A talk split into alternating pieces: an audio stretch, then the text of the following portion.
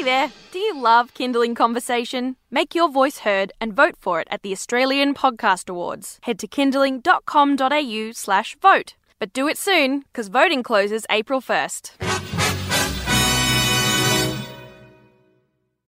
I used to sit in the preschool in tears. People say to me all the time, "You're a parenting expert because you've got six kids," and I'm like, "Well, no, I know plenty of people with lots of kids, and they're not parenting experts at all." Doesn't matter which school they go to as long as they're being well supported at home because I will not be camping out to get them into the out of area or the fancy private schools. From the news desk to the nursery, Mom! This is the Parent Panel with Siobhan Hunt.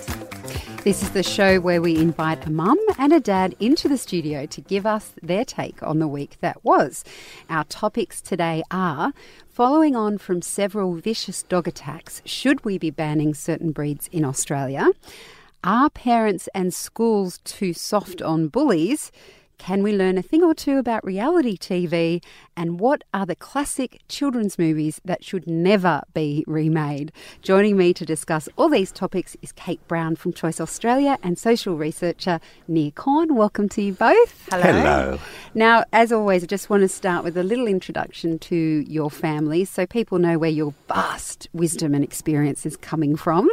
Kate, tell us about your girls. Uh, yeah, I have two girls. Um, we're a very girl heavy house. Even the cat is a girl. Um, so my husband's seriously outnumbered. My daughters are 10 and 7. Um, one is as calm as the ocean uh, on a good day, and the other one's as wild and stormy as you know, a tsunami. Um, they're chalk and cheese, yeah. And which is the one that loves soy sauce? Oh, that's the small one she likes. Do you remember that? She drinks soy, soy sauce out of the little plastic fish. It's Kate, disgusting. Kate once said that um, her daughter would crawl over broken glass to get to soy.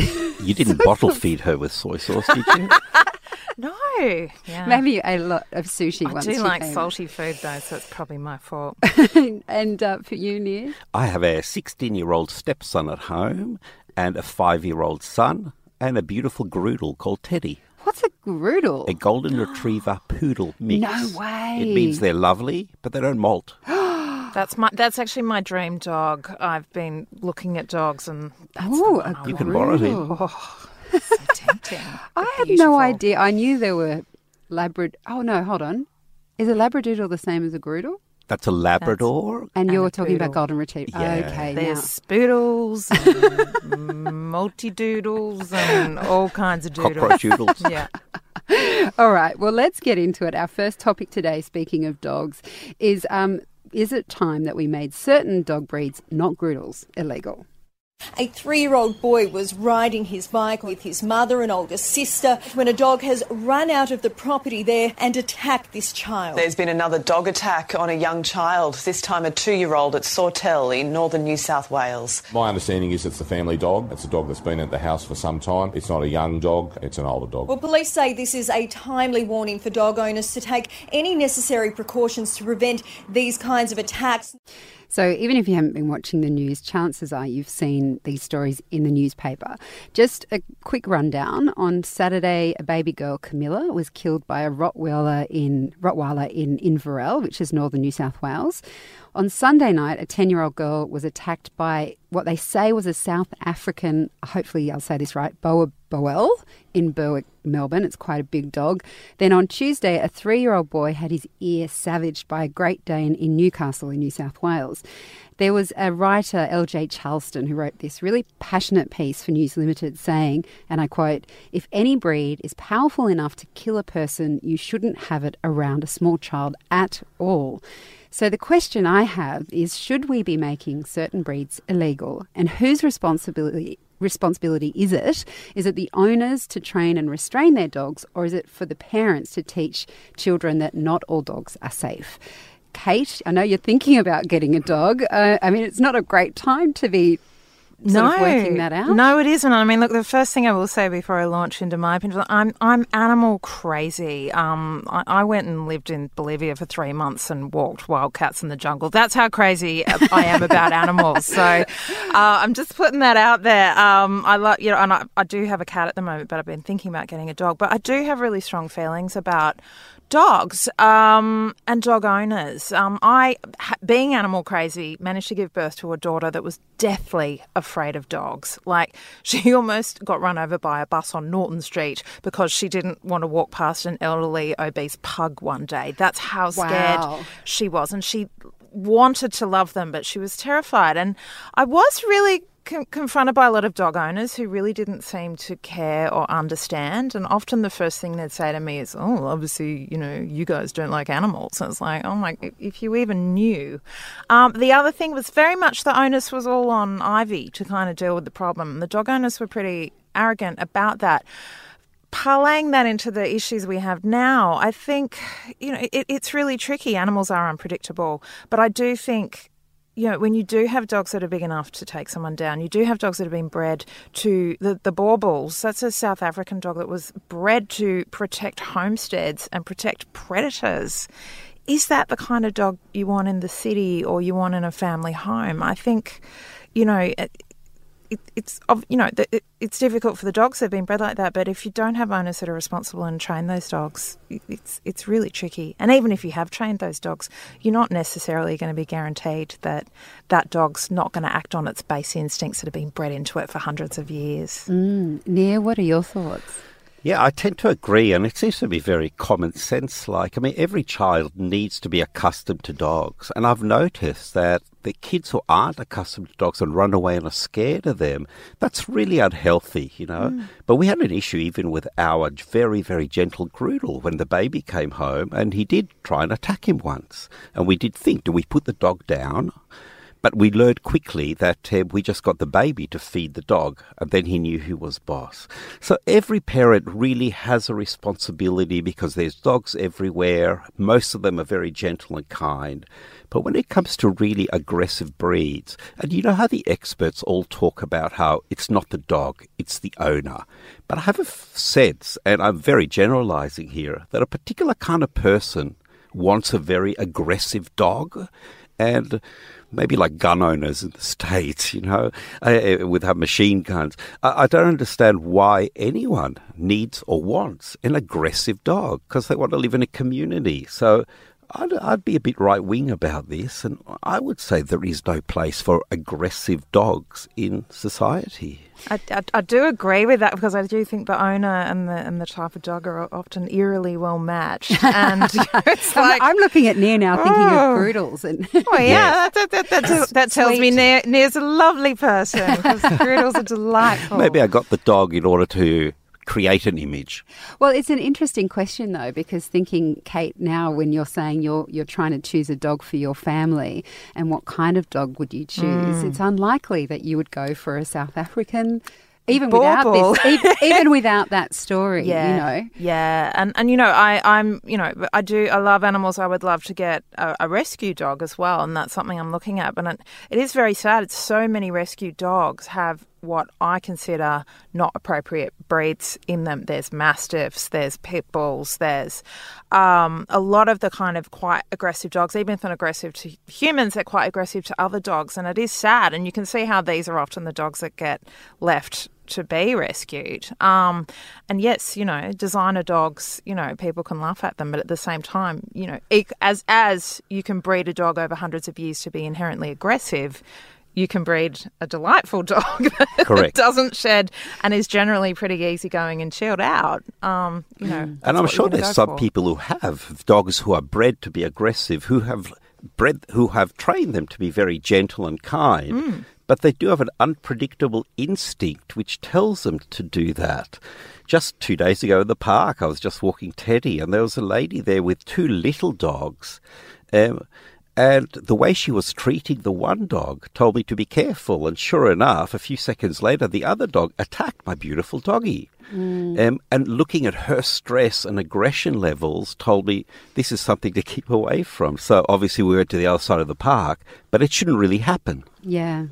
All right. Well, there's a lot to think about there. Next, we're going to be speaking about parents and schools, whether they're too soft on bullies. I'm Siobhan Hunt. You're listening to the Parent Panel on Kindling Conversation. We've invited two parents into the studio to get their thoughts on the stories and events of the week. Today, I'm joined by Kate Brown from Choice Australia and social researcher Nia Corn.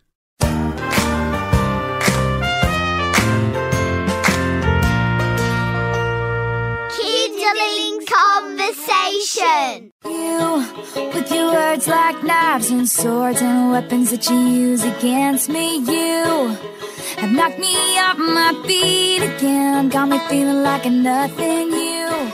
In the lead up to the National Day of Action Against Bullying and Violence, writer Kylie Lang argues that we need to have zero tolerance of bullies in schools. She says, quote, some bullying behaviour is linked to personality disorders, but most can be corrected with firm discipline and the setting and enforcing of boundaries, the type of tough love tough love, sorry, many parents avoid these days. Um, now that I have children at school, I don't think I see things as black and white as that. Um, Kate, do you agree with Kylie's comment that um, basically parents and the rest of her article implies schools as well um, need to be tougher on bullies? I think bullying is so, so complex and it really depends on the child. And I do actually feel like I can speak on this because I've actually had some issues um, in the last couple of weeks with my youngest daughter.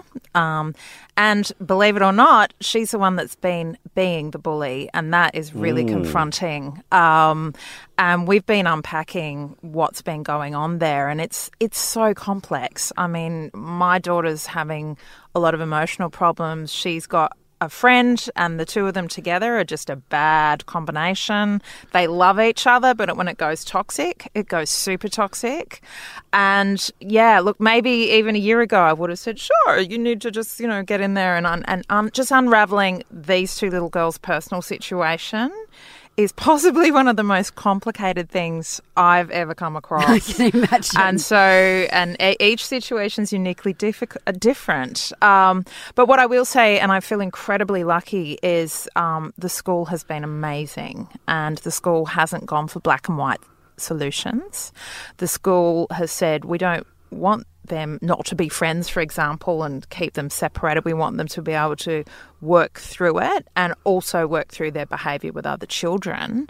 Um, and they're really taking a very kind of proactive um, approach with this, which I'm so grateful for because the first thing when I found out about it is I felt utterly disarmed because I'm like, I can't be in the playground. I can't control this situation. So for me, it's not black and white, uh, but you know, yeah, look, you know, schools, parents need support. They don't need tough. And how would rules. you feel if that the school had been really tough on your daughter? How would that have made you feel as a parent, knowing there's a problem, but also understanding she's in a hard place? I'm yeah. Look, I mean, I'm I'm not against that. I'm definitely not a kind of parent that would jump in and go, oh, it's not my daughter. You know, it's obviously the other child. And I'm so grateful, actually, this other child who's in this little death lock at the moment. Her parents are very reasonable as well.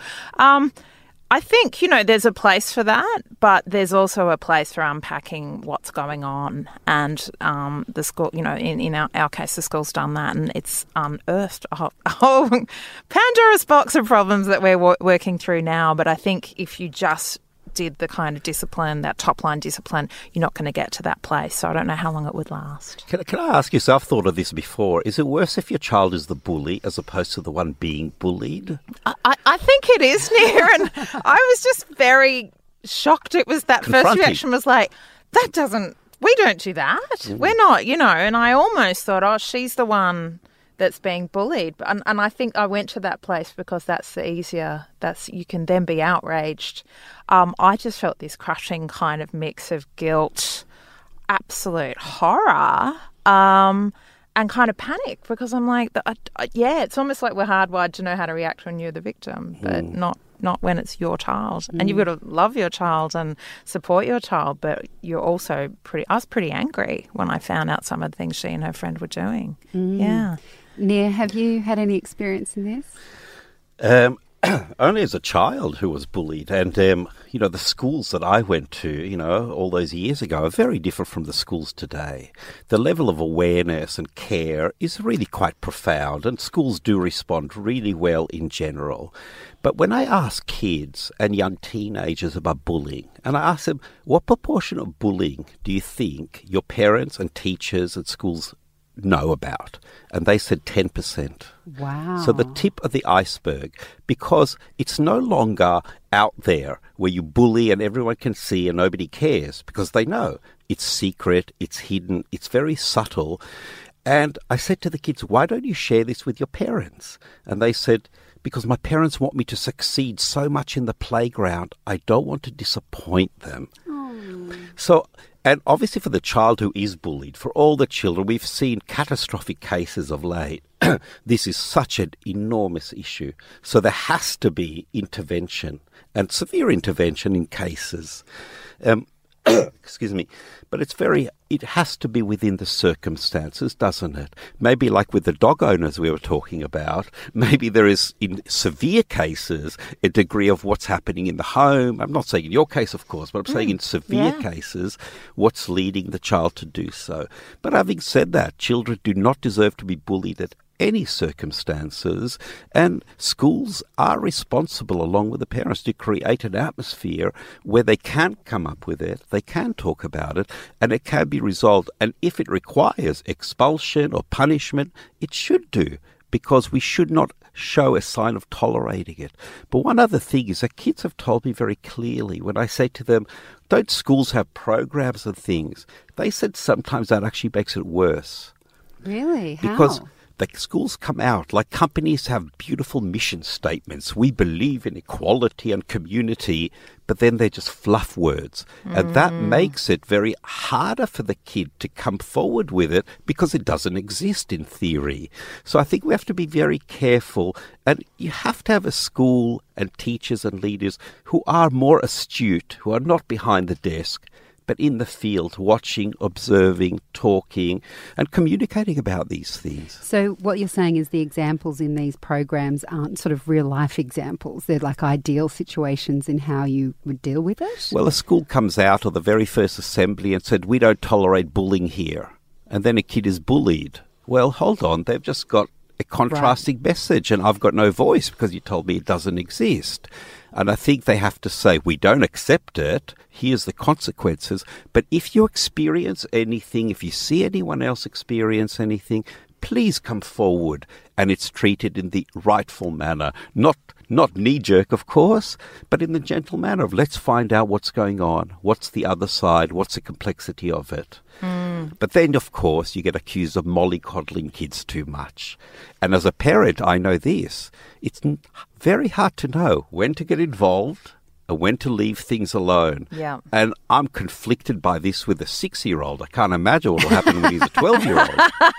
Or I a might have to go on a long holiday. I do have a funny anecdote because my, my daughters were given some bullying, hey, no way, you know, thing. And they were wearing, they both were in these little bracelets. And then I saw one of my daughters kicking the other one and shrieking, get away from me as she's wearing the, you know, and I just like the irony. And I think you're right. It's just, and they know bullying's a bad thing, mm-hmm. but they don't actually understand that maybe what they're doing is is bullying. And bullying doesn't have to be overt. It No. can very much be just, you know, for girls, a lot of bullying is just by leaving somebody out. And that is Yep. incredibly painful for those oh. involved. But what can they argue? There's no bullying involved per se. That, that was pretty much the situation we've been in. It's all been about social dynamics, so mm-hmm. very subtle. It's mm. very hard to get a seven year old to even understand how that affects others and, you know, the consequences. And you know, they're going towards their tween years, you know, and the playground gets much complicated much earlier these days, and the competition to remain popular and sustain popularity is one that requires a real goodness of soul to overcome in the mm. appropriate manner. Oh my gosh, you're giving me hives. All right, let's move on before I panic too much about the teenage years. You're listening to the Parent Panel on Kindling Conversation. I'm Siobhan Hunt. My guests today are Kate Brown from Choice Australia and social researcher Nia Corn. In a moment, could we all learn a thing or two from reality TV?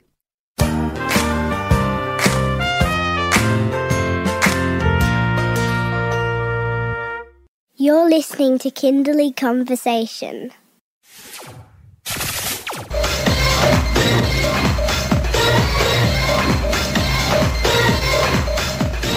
Big Brother certainly wasn't, isn't the most modern reality TV show, but it was perhaps the best known and I don't know, longest running. I have never been able to deal with reality TV, but there are so many people, particularly in this office here at Kindling, that love Married at First Sight. Writer Victoria Hannaford says that Married at First Sight should be compulsory viewing because it demonstrates so clearly what toxic masculinity looks like. And I'm wondering. Does she have a point? Like, not saying that we can all take something away from Married at First Sight, but sometimes reality TV does show up the underside of life. Um, and I'm just wondering if our guests have ever found reality TV uh, insightful and um, what show do they think has the most to teach their audience? Kate, I'm going to start with you because I don't know why. I'm just thinking maybe you might like reality TV. I, lo- I love reality TV. and I've got this amazing that. excuse because um, my my partner works for one of the major networks that Oh, so you have to. A lot of reality TV. so my excuse is that it kind of pays the mortgage and it's research. Um, having said that, uh, yeah, you, know, you have to watch it in the right spirit. So I do, I do love the idea that you know where I work, and we've got all these amazingly well-educated young women in the office, but they all love watching The Bachelor, for example, and running a sweep. But it's all done with a kind of, you know, eyebrow raised in an ironic way. Um, and it is a lot of fun. Because um, most people know yeah. it's not reality, right? Yeah. I don't know many people who look at it and think it hasn't been edited or. And this thing about toxic masculinity, like.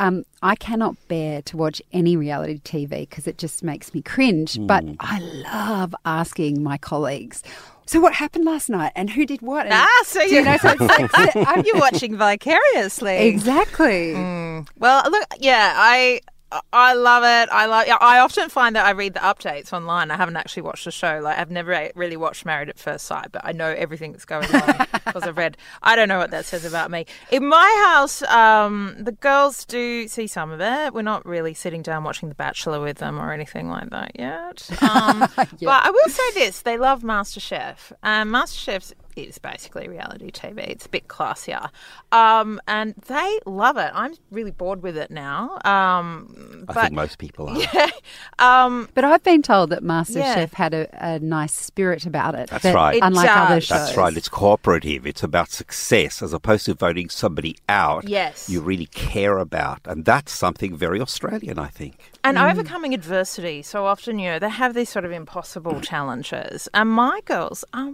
riveted. Um, in a way that I'm astonished by. This is when they were quite little, like sort of four and five, and and I think it was that kind of human story that they really um, identified with and they loved and they had their favourites. But you're absolutely right, and I think maybe that's why MasterChef's continued um, and, and, being quite successful because it is it is done in quite a different spirit. Um, having said that, they do watch I'm a Celebrity, Get Me Out of Here, um, and but again, it is very interesting because they often say why why is that person acting this way or why and and you do see these kind of people who are constructs stripped bare and hungry and a bit cranky and yeah, I think you know they've come up with some interesting questions. So yeah, I wouldn't write it off hundred percent. Nia, what are your thoughts? Yeah, I've, I've looked at this extensively with people and with kids, and um, there's two things behind reality TV. One is learning to live how do other people manage in these circumstances? And in that way, it's actually very beneficial because here's somebody in a very stressed situation. They might have been kind of teased or something, or how do they deal with it? And they find this really reassuring to learn from. On the flip side, it's also about permissible malice. It allows us to make fun of people. And the truth is, we look at it with both eyes. People look at it, but they also make fun of people. And that's not a great human characteristic. And I think it depends on what the show's purpose is. Marriage at First Sight, I dare say, is about being salacious. It's about picking all the horrible bits where people backstab. I don't know the value for any child to really be exposed to that. But then you look at other shows, and The Block, MasterChef, there are show, these are shows where people are cooperating with each other.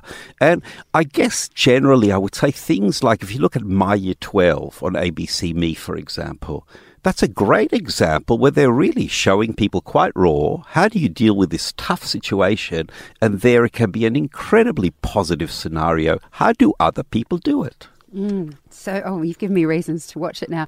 Just some comments from the audience. Catherine says there is reality TV and there is reality MAFS Married at First Sight is not reality, neither is The Bachelor, Bachelor or even MasterChef for that matter. Closest thing to real reality TV is probably Grand Designs. I dispute that. But anyway. oh, and Struggle Street was pretty educational. That show could really teach some people about the reality that is happening around them. Dee says, no one needs to see that. And Christy says it's the psychology of humans. Up next, we're going to be talking about when classic movies should not be remade.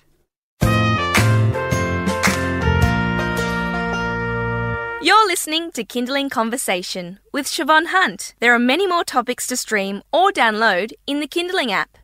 There probably aren't words to describe your emotion. Now, now, now, now, gentlemen, please.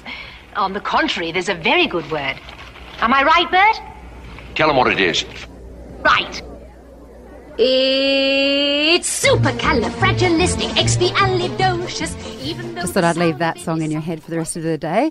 So, the release of the Mary Poppins Return trailer made me think about classics that have been remade that should have just been left alone. I mean, I know this isn't a remake, it's a sequel, but it's still saying that Emily Blunt is Mary Poppins. And really, can anyone else play Mary Poppins apart from Julie Andrews? Some comments from uh, our audience again. Jono says, Don't get me started on the worst remake of a child's movie, which was Willy Wonka and the Chocolate Factory with Johnny Depp. Eliza says, Emily Blunt is an outstanding actress. I really look forward to her trying this role. Bonnie says, I have a special place for Julie Andrews in my heart as Mary Poppins, but I think if a director wants to show a different side to something a bit unique and fresh and also play homage to the original, I think go for it. I mean, we know the reason they keep remaking movies. If they don't, they can lose the rights to the movie. I didn't know that. So let's just hope that as they remake, they do it with style and bring something new along with the old. And Alethea says, hmm, I'd have to put my five year old put it to my five year old. She's the expert. um, so, Nia, do you have any um, of classics that you think should have been remade, or are there some that you actually like? I think about it a lot because personally, and I hear this from a lot of people, there's a sense of nostalgia. You really want your kids to enjoy some of the properties that you enjoyed as a child and see their eyes light up like yours did. And then Willy Wonka is the obvious example where I think, why, you know? and, and, it stands the test of time because I don't know if many of these movies can stand the test of time anymore. But Willy Wonka did. And it's just infectious. I think The Wizard of Oz could never be remade again. I don't know if you could, because when they remake these movies in the present context, it doesn't seem as innocent and pure anymore. There seems to be something about it that is a bit more edgy. And I don't think the producers can help it, in fact, in a modern era. But I think sometimes innocence and naivety is a beautiful thing to keep as it is. Mm. Kate? And simplicity, because my daughters both loved The Wizard of Oz. And I mean, it was made such a long time Such a long ago. time. And, you know, so much of those sets, you know, they were handmade and it's almost like musical theatre or something. They don't mind. Mm. They, I, I'm thinking with horror, my God, imagine if someone wanted to remake it, there'd be special effects out the wazoo. Does that bring anything? Just to because the you can doesn't mean you should. Yeah. Um, yeah, look, it's it's really tough and I have to laugh because I saw a trailer for Peter Rabbit the other Oh, day. yes. Controversial. Oh, yeah, and I was I, I I, was actually want to see that. joking because a friend of mine worked on it. He had a lot of problems with it, and, and then I said, "Please tell me they haven't turned Peter Rabbit all modern and he's not kind of breakdancing." And and and my friend is actually like, "How did you know?" And I'm like, "I didn't." and he's this, you know, fast talking geezer with a denim jacket, you know, doing like breakdancing. and he was uh, he was chatting with Mr. Fox. Oh no, Mr. Todd, who is the fox, who you would never chat. No. Peter Rabbit does not chat to Mr. Todd. Um, so yeah, I, you know, uh, but I think you've hit the nail on the head because you want to, you want them to have that sense that, that, that you did and that, that excitement that you did and, and, and, and be locked onto the same sensibilities that you were locked into. And I have to digress just on that. Um, my, my youngest has been reading The Magic Faraway Tree Yeah, and we we picked up a newer version of it and Fanny is now called Franny. Right. Dick is called Rick. Oh. And Madam Slap, Dame Slap, who used to send chills down my spine, is now called Dame Snap. Right. And I'm like, Why? why? Yes, I didn't know they did it with books. Ah. Oh my I goodness. was like, why not just give them mobile phones and a drone that they can fly up the faraway Well, I tree? think that is in fact what happens. And sometimes it's not necessary. Just because all these things exist in the modern world doesn't mean we can't be a bit pure about it sometimes. And I think you're not giving children any credit. Mhm. They have the ability to transpose themselves to a time where these things weren't there or they weren't special. They they don't have a problem with it. It seems that the adults who are producing these films, or in this case, rewriting the books, they're the ones that have. They're, they're kind of putting an adult lens onto stuff that children will just accept beautifully. So keep the classics. Classics. Nia, Kate, it's been such a pleasure to have you. Thank you so much for coming in. Thank you. Thank you very much. You've been listening to The Parent Panel, a Kindling Kids radio podcast. If you like what you heard, don't forget to leave a review and share it with your friends. The Parent Panel. New episodes every Friday. Hey there, do you love Kindling Conversation? Make your voice heard and vote for it at the Australian Podcast Awards. Head to kindling.com.au slash vote. But do it soon, because voting closes April 1st.